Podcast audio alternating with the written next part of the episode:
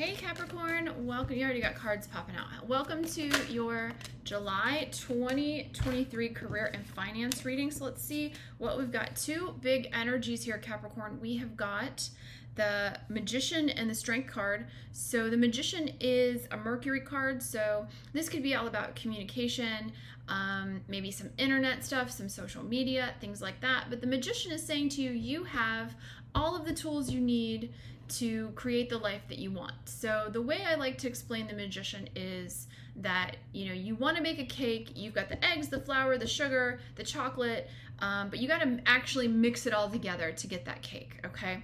The strength card is the Leo card.